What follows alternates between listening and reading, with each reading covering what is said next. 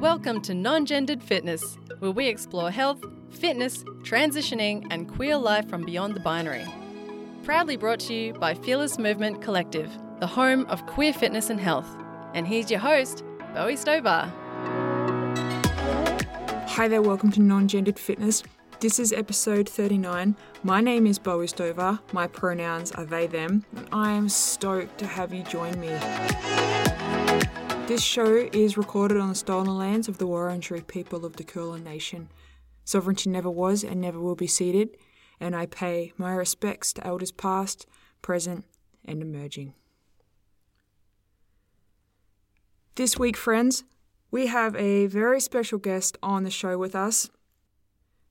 This week, I got a chance to catch up with Riley.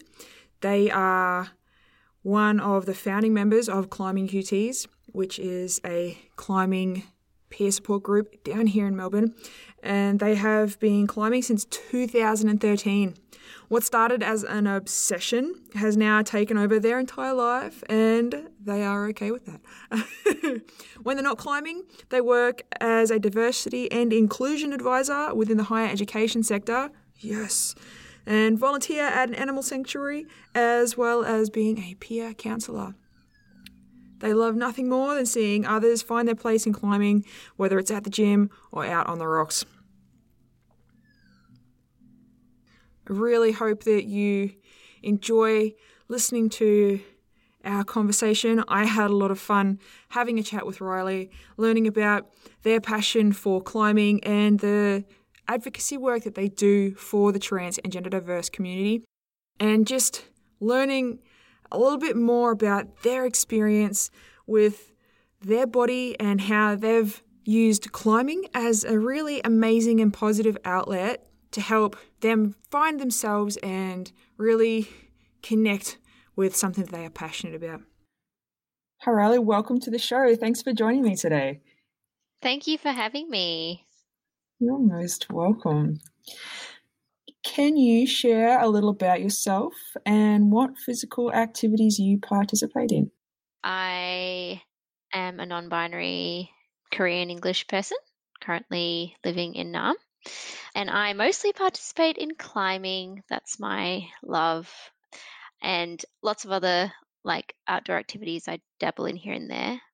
I think it's pretty funny when people call me sporty because I've never really considered myself a sporty person, but somehow I'm, I'm, I'm in the sports space. but I don't think I'm that well coordinated. I'm not really like, I don't understand rules and games and things. I just like moving and being active. yes, which is why you enjoy climbing so much, I guess. Is there rules with climbing? I mean, there's like safety rules, so it's kind of like life and death. You want to remember what to do, sort of thing. But like, I wouldn't be counting points necessarily. Or actually, there's like all these different grading systems, and I'm terrible at remembering what is what. So I'm not even good at that. do you have a preference for a type of climbing? Because I know you you do bouldering. Do you do or is it called rope climbing when you have the harness and yeah. ropes? there's three like general styles in Australia. So there's bouldering, which is without the ropes, and so you just land on a on a soft mat. So there's shorter routes, and then there's lead climbing, which is with a rope and a harness, and so you can go up quite high, anywhere from like 30 meters to you know 300 meters. You can just keep going. Or there's also trad climbing, which is short for traditional climbing, which is where you there's nothing on the rock and you kind of take all your gear with you. So you have like things like nuts and cams and yeah, it's a bit more slower but more adventurous, I think. Yeah. Yeah, that's when you got to like find a little crevices to wedge, wedge the anchors yeah. in and stuff like that. Is that right? yeah. Oh, yeah. Terrifying. Have you done much problem of that? Problem solving. Yeah, I love that's my favorite one. That really? the. Yeah. What is the highest you've climbed? Uh, height wise, probably about 300 yeah. meters. Oh. Took like all day, kind of. yeah. But yeah. So going down, do you have to retrieve all of your stuff on the way? Uh, no, nah, you take it up as you go. You do like 30 to 40 meters at a time. So you go with someone and then they clean up and then you go and you they clean up. So you just go up, up, up, up, and then you just finish at the top. Sometimes. Yeah. yeah. How do you get down? Well, um, those really long routes are in, in a lot of them are in the Blueies. So, um, and in the Blueies, you abseil down and then you climb up back to your car. so you don't have to go back down. Oh, okay Um, then. Yeah, Yeah. but it like makes it super easy because then you don't have to do the hike out sort of thing, which can be a lot of work with all the gear. Yeah. oh, that's so neat. It's I'll like an adventure every time you'd go and practice. Yes. Oh, I don't know, that's Um, scary. yeah, I like the adventure aspect. Like sometimes you'll be there for hours and hours, and um, you just get in- yourself into funny situations, and as long as it's safe, it's always a bit of fun. So Fun. I don't know. I don't know if, if you can have a funny situation on a cliff face. oh, you know, you drop things, you like forget what not to make, you get lost, you don't know which way to go. You're like, well, I have to go up somehow. oh, that's so neat. That's really cool. When did you get started doing that? I think I've been climbing for about five years now. I lose a bit of track of time. I met someone who was a climber and they took me to the gym a couple times and then they left, but I kept climbing for a bit and yeah, I just got hooked. Like that was it. Yes. I- It's so neat. Yeah. Did you practice much sports before that? You said you weren't very sporty, so that was this like this is like your first official long term practicing? Like it's very official. Like, I was been- in like a really, I was probably pretty unhealthy, like in terms of physical health. I wasn't really doing anything active. I was partying a lot, which is, yeah, why I really, really love climbing because it changed a lot in me, not just making me an uh, a active person, but also like helped with my mental health and my well being. And I had been going to the gym a little bit at the time because I wanted to sort of like work on my health, but but I found the gym a little bit boring or like there wasn't any sort of community around the gym that I was going. I was always going by myself, so climbing was just like a completely different experience. Yeah, very cool. The gym is definitely not everyone's bag. That is for sure. Well, if I had gone to uh, some queer gyms, I think it would have been easier. But I was just going to the local one, and you know, no one really, people just stare at you, and there's no one to talk to. So, yeah, it's a yeah, different vibe. yeah. Everyone's just there, like do, doing their own selfies. Pretty much, and no role Yeah. models. I was like, that person doesn't look like they look like me. What about this person? No, no, they're not either. So yeah, I don't know if I belong here. It's not. It's not always a space to look for diversity. yeah. Have you found that climbing has helped your relationship with your body, with your lifestyle, with your identity? Yeah, so I mean, I was definitely coming to terms with my non binary identity at that time as well. So it was kind of this nice alignment. I was think I was looking for a way to feel comfortable in my body again and start to love it again and appreciate it because I didn't at that time. And so when I was climbing, which I really enjoyed, it kind of I, kind of had to start trusting myself and appreciating the things it could do for me, you know, putting myself in these scary situations and then getting myself out of them safely was something I was really grateful for. And then also like learning to trust my body to do what I wanted it to do and then appreciating it when it was getting stronger. So those were just like huge benefits that I kind of didn't expect when I started climbing.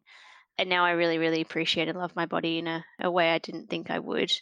I still feel a little bit dysphoric sometimes, but I think that yeah, it's definitely helped me with my my gender identity and affirming that. I can't speak for you know everyone. No, that's just my personal experience, but I do Yeah. know that other people have felt similar ways as well.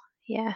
Yeah. Oh, that's so that's so neat. And I, I mean, I can understand it, especially because like I've practiced a little bit of bouldering and stuff, and the the control the, and the the need to kind of be aware of where your body's at while you're kind of you know stuck on a wall.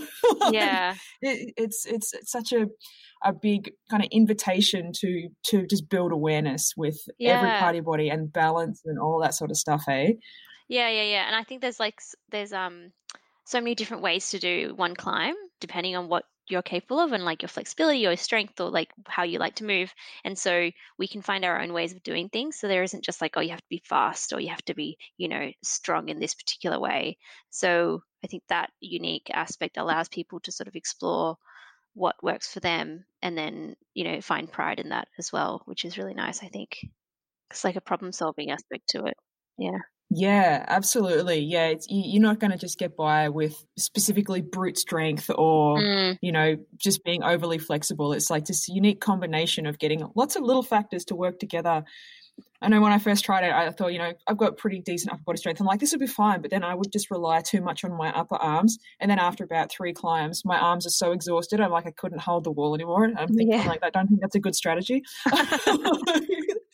but for about 10 minutes, yes. After that, it's like, I like No. seeing the, the mood shift when a, a, a group of like gym junkies come into the climbing gym and they think they're gonna, you know, just take over and they're like just walk in all confident, throw themselves on the wall, maybe a few holds, they get up there and then they realize they're just really not like that brute strength isn't what's going to take them to the next level. And they're so humbled because they Yeah. look at the people that are doing Yeah. really well. They're like, oh, there's uh, yep, I need to work on my footwork and I need strength in my fingers and technique. Okay. yeah, absolutely. It's it's really. I keep forgetting my legs when I go, and Zay, and Zay would always tell me, "It's like just straighten your legs up. You you you know you've got long legs. Just you could reach that thing." And I'm like, arms all the way. Why can't I reach this thing? but yeah, um, yeah, pretty much. There's um, it's it's interesting the way that physical activity can develop your body in certain ways, but it definitely never translates across the board. you can, you, you're you're strong in some things because it's what you train in, and um, like for instance, I practice Brazilian Jiu Jitsu, and you know it's it's got strengths that I've developed because of that, but that, that definitely does not tra- translate to climbing. Neither does kettlebell training. Yeah, yeah. Climbing translates to strength in climbing. yeah. I just find that's something I find really neat about just physical activity is that like when you develop the patience to practice a certain skill, that's when you really kind of refine the technique because, like you said, it's so much of it is about that technique and and uh, I guess developing a personal style and a way to move that suits your body because it's it's is so unique for everyone. You don't necessarily need to have any sort of specialized skill to develop these personal technique techniques to be able to do this stuff. Hey. Mm-mm-mm. Yeah. And I think like also the mental game is pretty interesting in climbing too, because I don't know, I, I still get adrenaline when I'm at the bottom of a climb and I'm get excited in a way that I don't know if I experience in a lot of other sports. Like I certainly don't when I'm starting a hike or anything or a bike ride. but like, you know, I just get this like a little bit of fear, a little bit of excitement, and then I have to like find a sense of calm and really push through it and like work out why I'm afraid and reassure myself that I'm safe in my body, which I probably do in like spaces that are non-spawning spaces as well. You know, if I feel uncomfortable in a social environment, I'm like, okay, why do I feel scared? Why am I like seizing up and feeling anxious about this? Can I separate myself from the situation? So I find there's like definitely similarities in that. That's probably helped me in terms of my in terms of being in social spaces. Yeah, for sure. Uh, that's so cool. That's it's so great when a practice can be helpful in other areas. Like you can you can see how like the benefit of that is so much more than maybe doing something that can be like doesn't require so much in, I guess introspection in a way because you know you, you're with climbing you're reliant on yourself. Do you compete? Because you can do competitive climbing, don't you? Mm. And I guess then it, it's still all reliant on you having that capacity and the technique and that groundedness within yourself to be able to push yourself to those kind of points. Yeah, I've been in a few competitions and they they were fun at the time, but I'm I'm not sure if I thoroughly enjoy comps because I'm I'm so hard on myself that if I come anything but first, I'll just be really disappointed. and I blame my Korean upbringing because like it was always like you must be 100%. So, Oh. um yeah, I I like hate failure in that level in that area like in com- Yeah. competitive competitive spaces. oh, that's a bummer. but like it, competition yeah climbing's such a different there's def, def, it's like a performative sport you know there's one person generally climbing and then there's a room full of people watching and there's just this one and then it's like you either make it or you don't like um Mm. you don't often keep trying which is probably similar in a lot of the other sports as well but yeah i'm not really built for that kind of environment i don't think Good to have that awareness so you're not kind of losing losing enjoyment of the practice then. Yeah, yeah. Look, we'll stay out of the competition space and then I'll be able to enjoy it a bit more. yes. So, what do you think has been the biggest challenge for you being a member of the TGD community, engaging in climbing and in these kind of outdoor activities? I mean, when I first started climbing, I didn't really see people like myself in the community. I think I definitely saw people who I thought were part of the TGD community in climbing, but you know, you don't want to assume based on the way someone looks. And so I just, no. yeah, I was always looking for people that were trans and gender diverse or people that were just LGBTQ in general. And I didn't see that. And I didn't really see any role models or, you know, hear us like sort of represented in the climbing community or the outdoors community either. So that was like a bit of a challenge, I guess, but that's probably why I felt so inspired to create Climbing QTs with my friends. And I think that's why it's done so well because we've all kind of found each other in a way and like yeah. really enjoyed that space. Yeah. Do you think there there was um, an unsupported, quite quite a large unsupported group of people from the TGD community in climbing, like before you started the QTs? I'm not sure. I know there was um smaller little meetups of people, and like definitely, you know, I think queers find each other regardless, but nothing right. sort of like formalized. and yeah. um, you know, a lot of our members are, you know, they just come and try or they just come along and have a go or they're very sort of like casual climbers which is great so yeah i think just creating a space where people can just be active not necessarily feel like they have to be rock climbers is just good in itself there was definitely people yes. floating around but climbing can also be a really independent sport you can just go to the bouldering gym on your own and leave on your own you don't have to talk to anyone so maybe that's how things were happening before that i'm not sure Yes, that's so rad. Did you want to share with our listeners a little bit about the QTs? Yeah, so Climbing QTs started just about three years ago with so me and a, and a group of friends um, we started organizing meetups and then we realized people were really enjoying that. And so since then it's grown into more of an advocacy group and we have more formal sort of programs that offer opportunities for training and learning skills or going outdoors and going on like climbing camps and yeah we work with like climbing gyms and businesses as well to try and help um, support their inclusion strategies. So it's grown into something bigger than i expected it would but i'm very excited by it and i love it. So rad. It's it's such a having gone to a couple of the meetups it's always such a, a welcoming chill space and everyone is always so lovely. Oh that's good. I mean yeah i think I, I get I feel like that's just the general vibe, but it's good to hear the feedback regardless. Yeah, no, it's so great. And you've done a lot of work. You talk about advocacy. You've worked with some climbing spaces to create more inclusion for TGD folks to participate in the sports. That's right.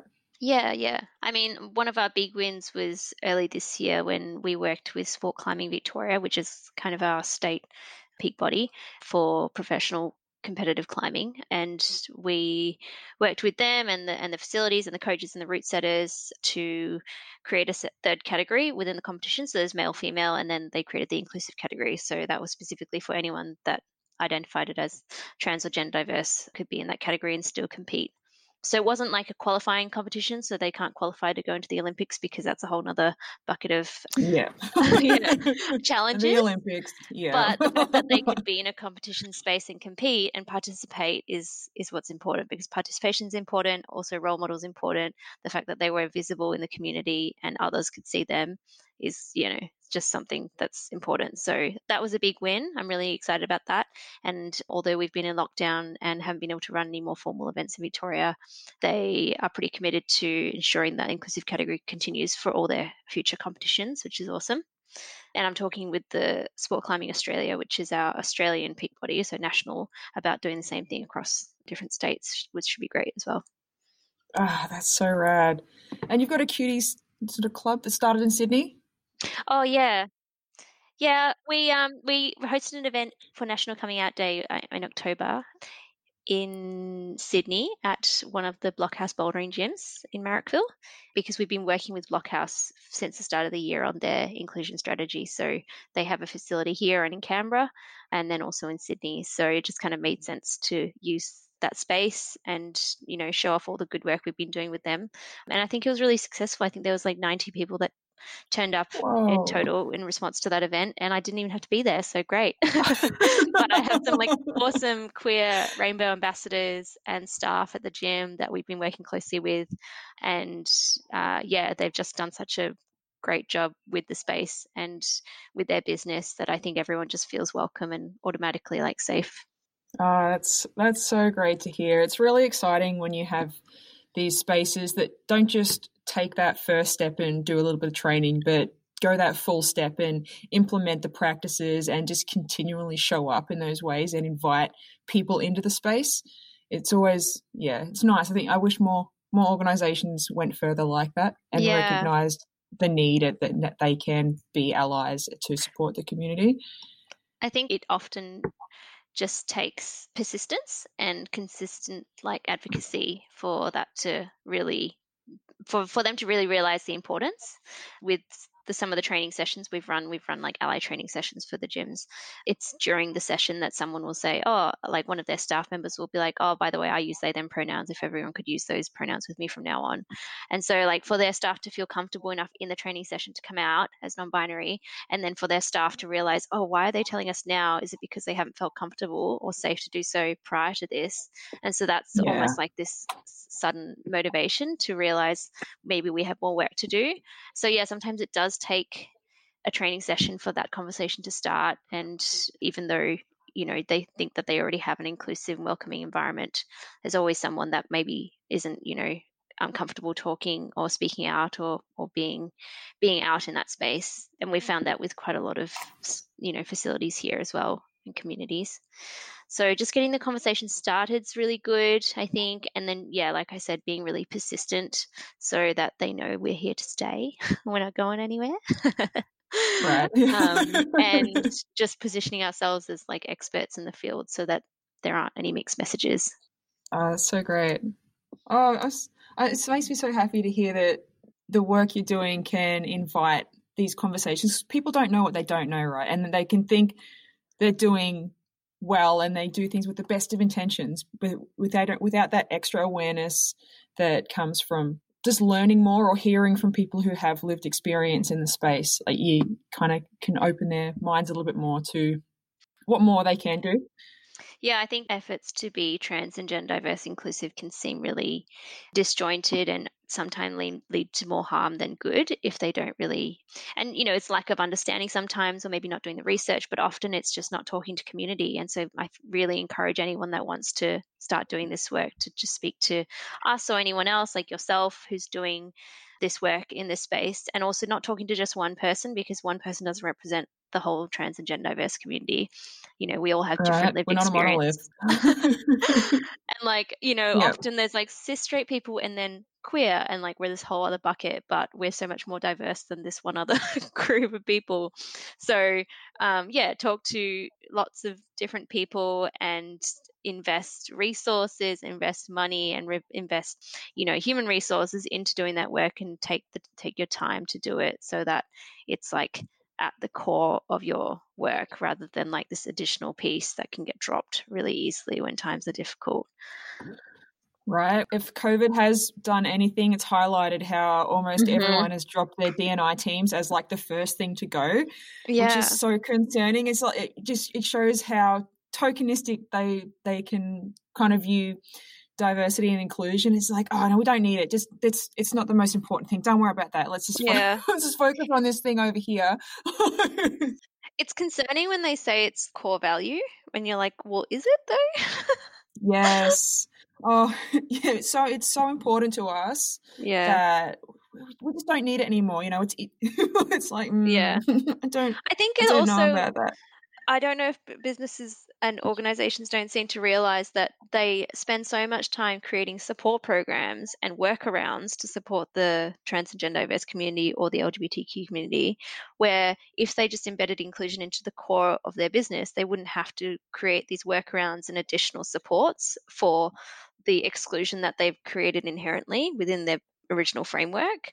It's like Yeah. if you fix the problem, then there wouldn't be issues affecting us and you wouldn't have to do all this extra work to support us. We would just be thought of since the beginning. Like we know that the programs are built with us in mind, so you don't have to create like an extra thing or an extra thing here, or like manage a complaint when a complaint comes through. right. It it couldn't possibly be that simple though, right? no, it's not obvious at all. it's like it's something I've experienced with so much of the work I've done with other organizations in just developing more inclusive practices. It's just like, yeah, but what you know, what does the queer community want? It's like, well, how would you like to be treated? Yeah. It's like, you know, with respect and dignity. Yeah, just do that for queer people. That's it. It's this is not this is not complex. Like there's so much unlearning to do because I think a lot of people approach inclusion like this is where I'm at and now I'm just going to keep thinking the way I do and then try and add on more whereas there's a lot of unlearning people need to do about what they already understand about competitions and sports and like cis and heteronormative spaces and environments to then like rebuild. And so maybe that's pretty scary as well because it means that they have to maybe dismantle their current structures and like current systems. Yeah. yeah, I can imagine that would be scary to do. And it's a lot of work to do. yeah, absolutely. Yeah. Especially when so many of these systems have been in place for like forever as well people, particularly in like the physical activity and sporting space, it's like, but this is this is how it's always been. Mm. There's always, you know, it used to just be men's teams. Yeah. so yeah. I think sports in general is still trying to get their head around women's competition, let alone inclusion of trans and gender diverse people in the space as well, right? It's yeah. It's it's so dated, and it's it's all uh, what I've seen is it, it's all seems so much about being trying to keep sports as it is in this gendered sort of binary space. It's like, but what, how could sports evolve? How could physical activity evolve to not have to necessitate all of this stuff as well? Totally. It's like, how could competition be totally reimagined re- into something else? Yeah, where we don't segregate that. by sex, maybe.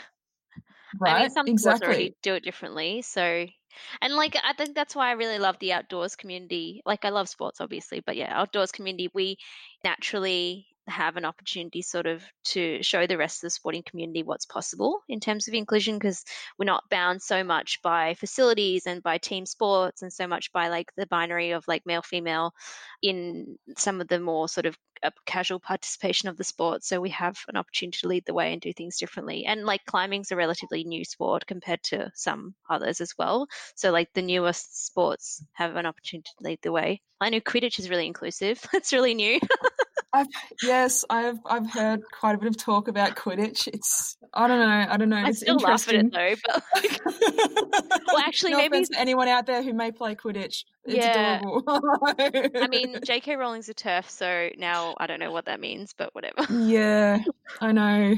It's it's kind of sad, but when it comes to climbing and like outdoor sports, because this is something I've thought about, not climbing, but other outdoor sports, because I've I spent a long time snowboarding and mm. surfing and stuff like that. Sports that don't necessarily need gendered categories yet have been assigned them anyway. Would you say mm. climbing is within that, or is there a certain view that men's competition, big quotey fingers here, men's competition and women's competition is somehow needs segregation because people who are AFAB and AMAB are mm. fundamentally different in their abilities to climb? I mean, so I think that, like, in terms of competition climbing, they're kind of just following suit with the rest of sports, mainstream sports, mm. and being like, oh, well, if they segregate by male and female, then we should as well. There's definitely like climbing competitions out there, boulder bashes, for example, anyone just goes and does whatever, and you put yourself into a grade category, like a weight category sort of thing. But I think the other thing is that we just have a tendency to put our understanding of the world into sports and our sports experience, regardless of where it is, whether it's on the surf or on the rock. You know, climbing is still dominated by cis white men here in Naarm, at least. Yeah. And so when they go into the gym, they look at a, a wall and say, oh, well, that's a burly, manly climb and that's a feminine delicate climb like they put those labels on those climbs and then people and then that kind of feeds into the community in a really negative way like i've heard people say this in mm. the space and i've heard women's like women at a women's meetup tell each other oh well this was like a quote um, someone said oh no but you know we're not as good at climbing those steep climbs because we don't have as much upper body strength. And I was like, what are you doing? You're putting yourself in a box. Like, you're in a women's event. There's no men here. Just do whatever. And so, like, I think Yeah. we just feed into that cycle quite a bit. Yeah. So that I'm trying to break that is like a lot of work. And that's all language, you know, a lot of it's just language and how we talk and how we talk to each other and how we talk about things in, in these spaces. Yeah, absolutely. And if there's one thing I've learned about climbing, it is not reliant on upper body strength. I've tried and it did- I've got decent upper body strength, and it has not made me better at climbing. So much core. Got to keep that core in. So Oh, much yeah. core. You gotta, you gotta like, you, you're hugging the wall in like really weird ways. Yeah. Love a hug, wall Oh. hug. it's it's such a shame, but so and so much of that feeds back into just the greater social narrative as well, right? Yeah. And and this, I think, this view of everything being either masculine or feminine, but then also men not wanting to put themselves into a space where they may be beaten by someone who's female or perceived as female as well. Yeah. It's like Yeah. toxic masculinity. Yep. It seeps into all the little spaces. yep. Yeah. But we're here to change just- that. So that's all good. We'll change it. right? we're we're going to change the world. Just everyone wait and see. 100% serious, though. Absolutely, that's why I'm here. I mean, this I I have I'm always learning more. You know, like I never expect to be the. I like guess I consider myself an uh, like position myself as an expert, but I'm always out to learn more and better understand.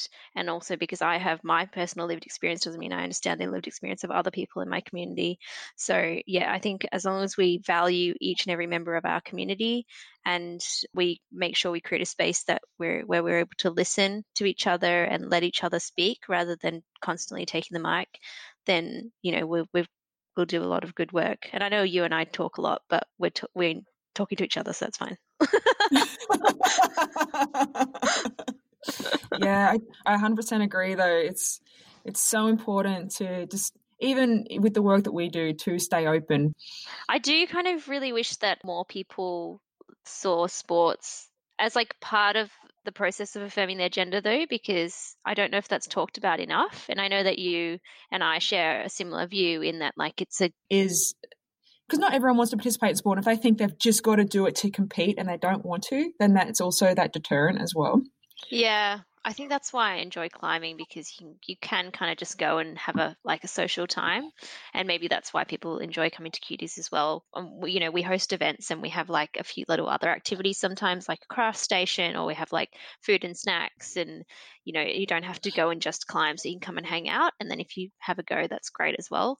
So having different options, and also like it's can be really intimidating to come along. Um, I think finding the courage to participate is just one major step. So expecting someone to come in and immediately compete is like, or Yeah. immediately be in a team sport and know all the rules and then perform is a lot of is is a lot to expect from someone. So we try and like ease people into the space. Sometimes people will message us and say, "Oh, I like you know I'm outside the gym."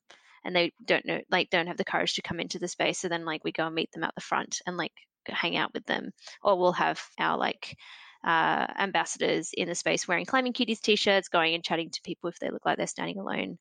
So all those things, you know, trying to just get people to participate and have fun. I think that's the most important thing. Absolutely. Oh, that's so awesome. Uh, it's yeah, definitely so much more needed. I love your idea of community sponsored athletes because it's it's totally where it's at. like really, when you Sponsor think me, about sponsor me. uh, I go through a pair Oh, of shoes a year. I could do with a sponsorship. yes, it's, all about it's all about just getting all the merch right. yeah, no, don't sponsor me. I talk enough, like I said before. But I'll find you some people to sponsor. Guarantee there's great people out there. Absolutely. Ah, this has been great. Thanks so much for jumping in. Before we finish up, is there anything else that you'd like to share with folks who are listening that you found helped you, or any experiences you've had that you could give people a, a gem of wisdom from? For allies, I think just reminding you to talk to community. um, like we said before, have a chat with us, get us involved with the work and advocacy that you want to do. And then for people within our community, I think, yeah, just have a go. If you're feeling a bit nervous about, you know, um, taking that first step, we're always have our doors open. So you can send us a message on Instagram or Facebook or wherever works. And we're a really friendly Yes. bunch. So yeah, just get in touch. Amazing. Thank you. What are your social media handles for anyone who wants to have a check out of your stuff? The website's www.climbingqt, so qts.com. And then we've got Instagram and Facebook linked on there as well. So we've got a closed Facebook group and then there's a Facebook page. So yeah, find the Facebook group to get involved in the community side of stuff. Amazing. And is that just Melbourne based at the moment, or is there something opening up for Sydney folks as well? Yeah, so we're going to start running monthly meetups in Sydney for out of the Merrickville gym. But um, more information coming soon. Very cool. Thanks so much for popping in, Riley. No worries. It was a pleasure. Thank you. Yay. I really hope that you enjoyed listening to today's show. If you want to get in contact with Riley or find out a little bit more about the Climbing QTs, you can go to the website www.climbingqts, that is climbingqts.com. You can jump on Facebook and find them at the Climbing QTs or Instagram also at Climbing QTs. I will link to all of that in the show notes. So if you want to jump onto our website, you can check it out there and find out a little bit more about maybe how you can get involved, how you can learn how to climb, boulder, all of those cool things. Friends, if you are enjoying the show and you know other folks that may also enjoy the show or benefit from some of our episodes, I would love it if you shared the show or a particular episode with them. If you have any questions about today's episode or would like to learn more about how we can help you out or support you, you can go to our website, www.fearlessmovement.co. You can send us a message from there, or you can try out our free seven day trial if you want to see how getting active could work for you using our online training. You can also find us, message us at Facebook by going to Fearless Movement Collective or Instagram, where we are most active, by going to non gendered fitness at the handle non underscore gendered underscore fitness, by checking out Fearless Movement Collective at the handle fearless underscore movement underscore co, or by looking up me, Bowie, as the dot no dot t dot ambi.